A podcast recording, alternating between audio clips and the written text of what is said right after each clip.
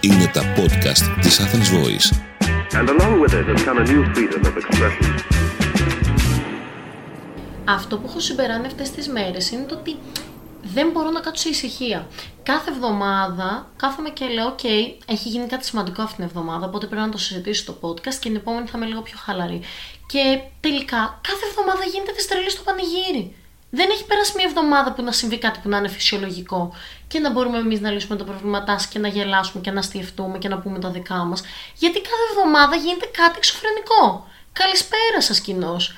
Είμαι η Αθηνά, είμαι 24 χρονών. Το podcast μου κάποτε λεγόταν Λύνω τα προβλήματά σας αφού εγώ δεν έχω. Και αυτή τη στιγμή έχει ανατραπεί σε κάτι τελείως διαφορετικό, γιατί έχει καταντήσει να λύνει τα προβλήματα της κοινωνίας. Και θα μου πει κανένας, ναι, κουκλάρα μου με το δικό σου podcast λύνεται το θέμα της κοινωνίας. Όχι προφανέστατα. Η βλακεία και η έλλειψη μόρφωσης δεν λύνεται τόσο απλά με ένα podcast μιας κοπέλας 24 χρονών. Ούτε το μίσος, ούτε η τρέλα, η ψυχασθένεια και άλλα πολλά. Τέλος πάντων, επειδή μπήκα πολύ απότομα στο θέμα, είμαι εδώ πέρα για να σας πω το ότι είμαι κάπου λίγο έξαλλη, κάπου λίγο θυμωμένη και θεωρούσα το ότι ο θυμός μου με τις μέρες θα περνάει, αλλά μέρα με τη μέρα ο θυμός μου γίνεται όλο και πιο έντονος και δεν ξέρω αν το βιώνετε κι εσείς αυτό. Ε, έχετε καταλάβει πολύ καλά, μία εβδομάδα μετά σχεδόν είμαστε εδώ πέρα να μιλήσουμε για τη γυναικοκτονία τελικώς που συνέβη στα γλυκά νερά πριν από 1,5 μήνα. Πριν από 1,5 μήνα που εμείς βλέπαμε έναν άντρα στις ειδήσεις, ο οποίος ήταν μεν πάρα πολύ ψύχρεμος, αλλά είχε χάσει τη γυναίκα του και το σκύλο του και το παιδί του είχε μείνει ορφανό από γυναίκα, από μητέρα. Ε, και εμείς τον συμπονούσαμε αυτόν τον άνθρωπο και βλέπαμε τις αναρτήσεις του στα social media και λέγαμε κοίτα, κοίτα τι ωραία που τα λέει, κοίτα πόσο τη συμπαραστεκόταν, κοίτα τι ωραίο ζευγάρι που ήταν. Και τελικά ήταν όλο ένα ψέμα. Σε άλλα νέα, Τελικά το περιστατικό που έγινε στα γλυκά νερά πριν 1,5 μήνα που είχε βγει στις ειδήσεις ότι ένα ζευγάρι απειλήθηκε η ζωή του διότι μπήκαν κλέφτη στο σπίτι, δολοφονήθηκε η γυναίκα, κρεμάστηκε το σκυλί και ο άντρας παρέμεινε δεμένος ε, χωρίς να τον πειράξουν. Κατάφερε να καλέσει την αστυνομία με δεμένα τα χέρια μέσω του Face ID του κινητού του ε, αυτός ο άντρας έμεινε ο, χωρίς γυναίκα, το παιδί του έμεινε ορφανό από μητέρα. Ε, είχε πάρει πάρα πολύ μεγάλες διαστάσεις το θέμα, προφανέστατα. Είχε ταρακουνηθεί γενικά η κοινωνία. Μερικοί ισχυρίζονται ότι πιστεύαν ότι ήταν ο άντρας ο δολοφόνος εξ αρχής, άλλοι δεν μπορούσαν να το φανταστούν καν. Αν με ρωτάτε εμένα, μου φαινόταν λίγο περίεργη η εξέλιξη της ιστορίας αλλά δεν θα πίστευα ποτέ σε καμία των περιπτώσεων ότι η, Καρολ... η Κάρολεν σκοτώθηκε από τον άντρα της. Και αυτό γιατί, ε, γιατί μάλλον πρέπει να είμαι πάρα πολύ αθώα. Δεν μπορώ να διανοηθώ το ότι ένας άνθρωπος, λόγω της παθολογικής του ζήλιας, μπορεί να φτάσει στο σημείο να σκοτώσει. Δεν μπορώ να διανοηθώ ότι θα μπορούσε να φτάσει και σε σημείο να χτυπήσει. Οπότε μάλλον καταλαβαίνω ότι ζω σε κάποιο δικό μου συνεφάκι. Από εκεί και πέρα, ε, φαίνεται το ότι 21ο αιώνας, hello, γίνεται λίγο της τρελής στο πανηγύρι. Ε, γίνεται πράγματα που εγώ δεν θα μπορούσα να διανοηθώ το ότι στην ηλικία που με τώρα θα συνέβαιναν. Όταν τα έβλεπα παλιά που ακούγαμε γενικά διάφορες ιστορίες, λέγαμε, έλα μωρέ, σε μερικά χρόνια όλα αυτά θα έχουν αλλάξει. Και τελικά, οριακά πάμε και λίγο πιο πίσω από ό,τι είμαστε τώρα. Μιλάμε για γυναικοκτονίες, μιλάμε για bullying για την ομοφοβία, μιλάμε για πάρα πολλά πράγματα που συμβαίνουν γύρω μας και είναι 21ο αιώνας και είμαστε σε φάση γιατί συμβαίνουν ακόμα ενώ πλέον παίρνουμε τόση πληροφορία από το ίντερνετ, γιατί πλέον μας μιλάνε για μερικά πράγματα, γιατί πλέον έχουν αρχίσει μερικά πράγματα να τα συζητάνε και στο σχολείο. Γιατί συμβαίνουν παρόλα αυτά τόσο άσχημα πράγματα, γιατί ο κόσμος είναι αμόρφωτος και απέδευτος. Δεν έχω απάντηση να δώσω εγώ σε αυτό το πράγμα. Είμαι έξαλλη.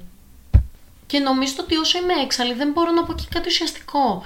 Γιατί, γιατί νιώθω αδικημένη, νιώθω το ότι δεν προστατευόμαστε από πουθενά ούτε οι γυναίκες, ούτε οι άντρες, ούτε οι, ε, οι ομοφιλόφιλοι, ούτε κανένας. Δεν μπορώ να διανοηθώ ότι φτάνουμε σε αυτό το σημείο να βρεθεί ένα άτομο νεκρό από τον ίδιο τους τον άντρα και δεν υπάρχει κάποια προστασία. Δεν μπορώ να το διανοηθώ. Και δεν μπορώ να διανοηθώ ακόμα περισσότερο ότι έχουμε κάνει έναν δολοφόνο influencer. Ε, δεν ξέρω αν το έχετε παρατηρήσει, αλλά Ο Flying Babbies από την ημέρα που ανακοινώθηκε, βασικά που ομολόγησε ο ίδιος το ότι έχει στραγγαλίσει την γυναίκα του, την Caroline και το σκύλο του, απέκτησε 5.000 followers μέσα σε μία μέρα και αυτή τη στιγμή βρίσκεται στα 18k στο Instagram. Αυτό σημαίνει ότι για πρώτη φορά στην ελληνική κοινωνία έχουμε κάνει κάποιον δολοφόνο που μάλιστα δεν τον αποκαλούμε καν δολοφόνο, τον αποκαλούμε Μπάμπι. Επίσης μου έχει προκαλέσει πάρα πολύ εντύπωση. Έχουμε κάνει τέλος πάντων έναν δολοφόνο influencer. Οριακά ο άνθρωπος, ο τύπος βασικά, γιατί δεν μιλάμε για άνθρωπο, θα κάνει giveaway από τον κορυδαλό.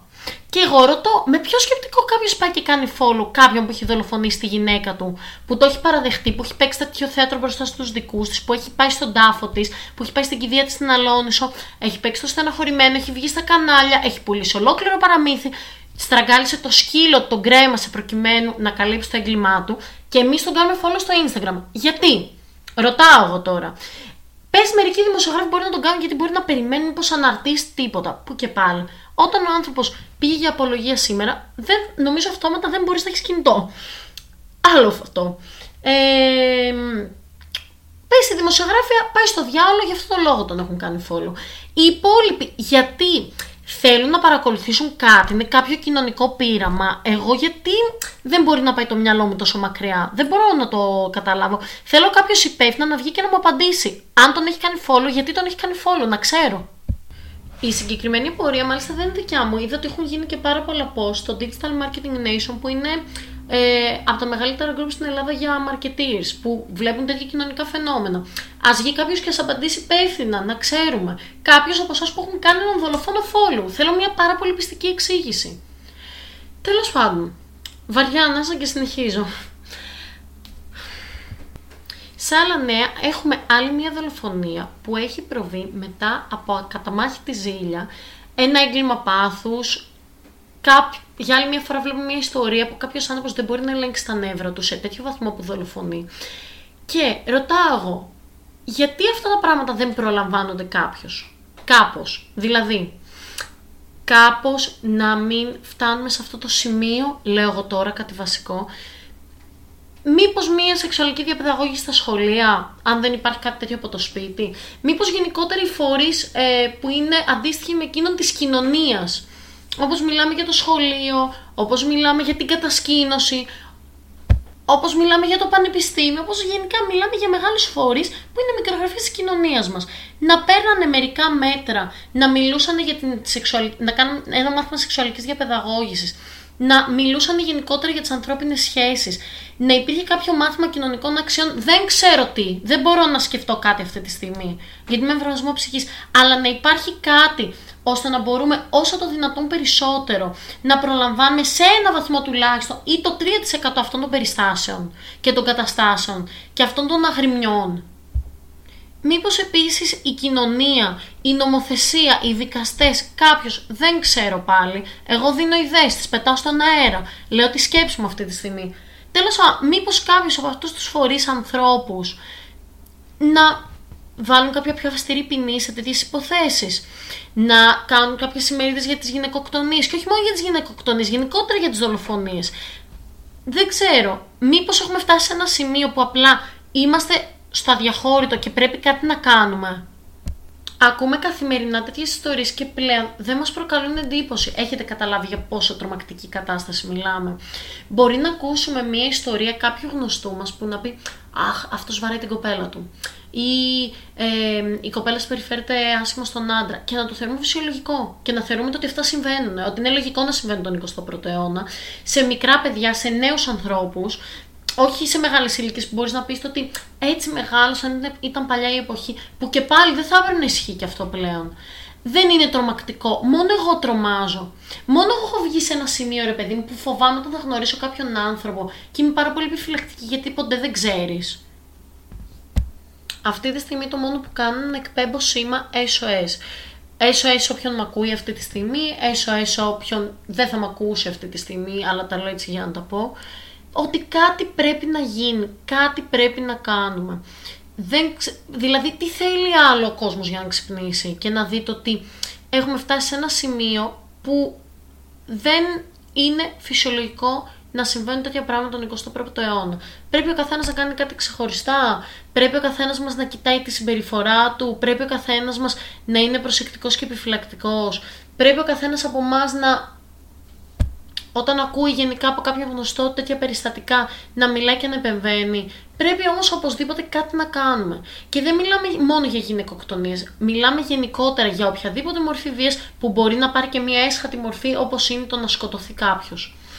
Είναι πάρα πολύ άσχημο αυτό που έχει υποθεί αυτές τις μέρες. Εμένα μου έχει προκαλέσει πάρα πολύ θυμό. Νομίζω ότι φαίνεται στον τόνο της φωνής μου το ότι μετά από έξι μέρες δεν το έχω χωνέψει ακόμα. Δεν μπορώ να το χωνέψω. Δεν μπορώ να χωνέψω το θέατρο ενός ανθρώπου. Δεν μπορώ να χωνέψω το ότι αυτά συμβαίνουν γύρω μας, σε μια περιοχή λίγο πιο κάτω. Δεν μπορώ να το χωνέψω. Και είναι αυτό που έχει γραφτεί και στα περισσότερα site. Τι άλλο θέλει η κοινωνία για να ξυπνήσει; Τι άλλο πρέπει να συμβεί; Την προηγούμενη εβδομάδα ανακοινώθηκε ότι αναγνωρίστηκε επίσημα το πτώμα της Δήμητρας της Λέσβου. Αυτή τη στιγμή που μιλάμε, ε, σήμερα συγκεκριμένα, Τρίτη, βγήκε η απολογία του πιλότου, του δολοφόνου βασικά, όχι του πιλότου. Δεν θέλω να κάνω και εγώ το λάθος που κάνουν περισσότεροι που λένε ο Μπάμπης, ο πιλότος. Δεν είναι πιλότος, ούτε είναι ο Μπάμπης, είναι δολοφόνος. Και ρωτώ την επόμενη εβδομάδα τι θα μάθουμε. Πρέπει να φτάσουμε στο σημείο να μάθουμε κάτι ακόμα. Εγώ αυτό που έχω να πω είναι educate your son, educate your children. Ε, η προφορά με αυτή τη στιγμή ξεπέρασε άλλο level. Πρέπει να μιλάω θυμωμένη λίγα για να μιλάω καλά αγγλικά. Anyway, ε, πρέπει γενικότερα η παιδεία να είναι μέσα μας. Όπου έχουμε δικαίωμα και μπορούμε να βοηθήσουμε κάποιον και να του προσφέρουμε ένα ερέθισμα, ας το κάνουμε και οι γονείς μας και το σχολείο και οι φορεί που μας περιτριγυρίζουν, ακόμη και ο αθλητισμός και το οτιδήποτε. Πρέπει όπου και να είμαστε να παίρνουμε ρεθίσματα προκειμένου να γινόμαστε καλοί άνθρωποι και όχι ρεμάλια. Και εδώ πέρα νομίζω ότι ήρθε η ώρα που πρέπει να τελειώσει το podcast μου, γιατί δεν ξέρω τι άλλο μπορεί να ξεφρονήσω αυτή τη στιγμή. Είναι κρίμα για μια μητέρα που έκανε όνειρα, για μια μητέρα που ήταν τόσο μικρή σε ηλικία, για μια μητέρα που δεν έφταιγε σε τίποτα, αυτή τη στιγμή να μην είναι εδώ. Ας κάτσουμε και ας διαβάσουμε, ας κάτσουμε να μάθουμε, ας κάτσουμε να ακούσουμε και γενικότερα οπουδήποτε ακούμε το ότι συμβαίνει κάτι άσχημο δίπλα μας, να βοηθάμε.